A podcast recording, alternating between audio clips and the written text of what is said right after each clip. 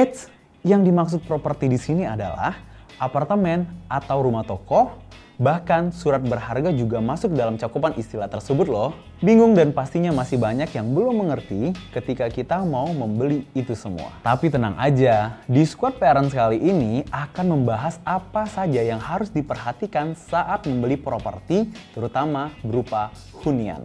Yang pertama adalah pastikan tempat tinggal ini akan ditinggali sendiri atau justru dijadikan sebuah investasi. Jika memang ingin kita investasikan, maka kita bisa membaca situasi luar.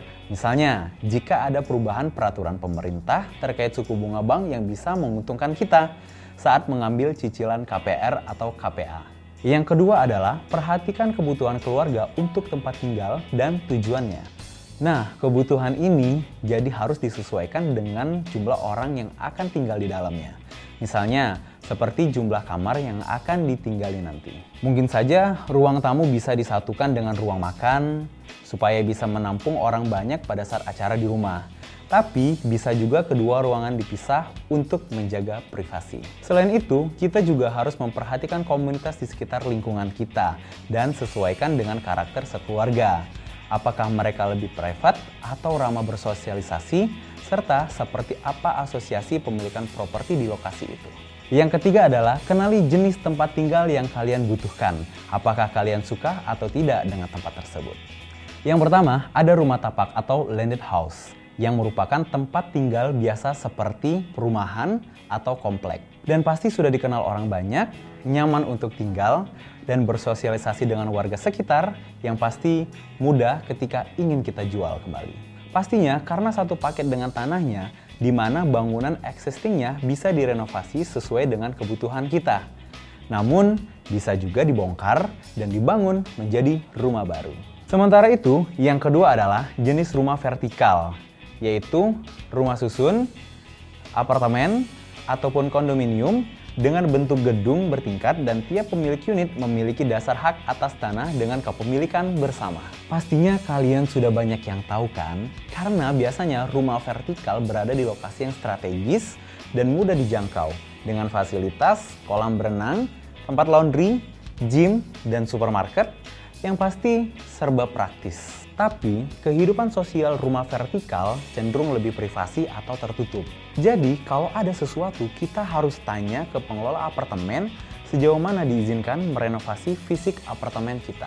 Misalnya, kita akan melakukan sebuah renovasi, tetapi renovasi tersebut tidak mengganggu struktur utama dari bangunan tersebut. Keempat adalah perhatikan apakah tempat tinggal kita itu dekat dengan kantor, sekolahan, rumah sakit, maupun fasilitas umum seperti taman bermain anak. Nah, untuk kenyamanan kita sendiri nih, tentunya kita harus tahu apakah lokasi tempat tinggal kita itu memiliki masalah seperti banjir, macet, keamanan, dan tentunya solusi untuk mengatasinya. Tetapi, jika kita membelinya untuk sebuah investasi, maka aspek pemandangan sekitar yang bagus menjadi poin penting, terutama ketika kita sudah jatuh cinta pada tempat ini. Misalnya, dari jendela kamar kita, kita bisa melihat pemandangan di mana matahari tersebut terbenam.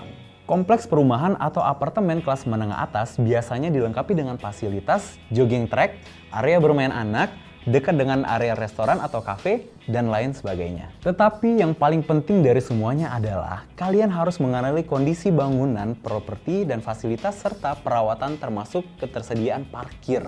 Namun gak hanya itu aja, infrastruktur seperti kondisi jalan, akses tol, jalur kereta api, MRT, dan LRT, serta kepadatan lalu lintas di sekitar tempat tinggal kita juga perlu diperiksa ya parents. Dan kalau bisa, parents juga tanyakan kepada pemilik properti atau pengembang apa rencana pemerintah daerah terhadap tata kota di kawasan properti tersebut beberapa tahun ke depan. Jadi ya, kalau mau mendapatkan yang bagus, maka kita harus punya uang yang cukup. Itulah kenapa kita harus bisa benar-benar melihat, bandingkan harga tempat tinggal dan jenis material maupun finishing yang dipakainya nanti. Yang keenam adalah kita harus menyesuaikan harga tempat tinggal yang kita inginkan dengan pemasukan maupun pengeluaran kita tiap bulannya serta kemungkinan pembayaran dengan tunai atau cicilan KPR bank.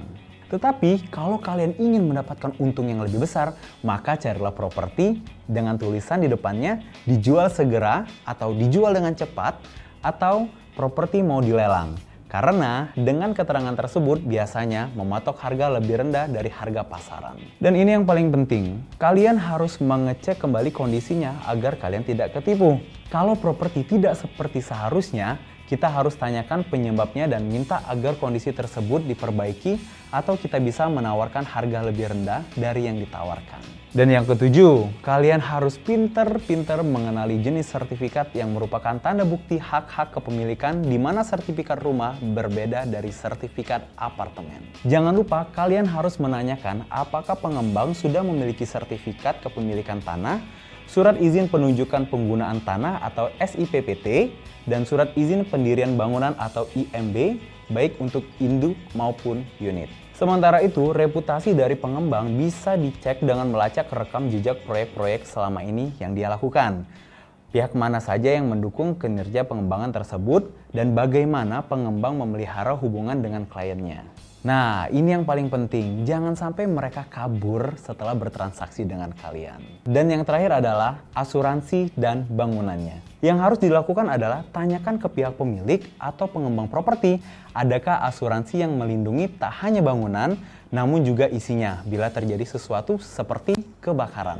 Lalu, kalian harus pelajari ada beberapa jenis dan tingkat asuransi menurut tipe bangunan. Nah, parents, jadi sekarang sudah mulai mengertikan apa saja yang harus diperhatikan ketika membeli sebuah properti. Saya Marsa Musa, sampai jumpa di Squad Parents selanjutnya.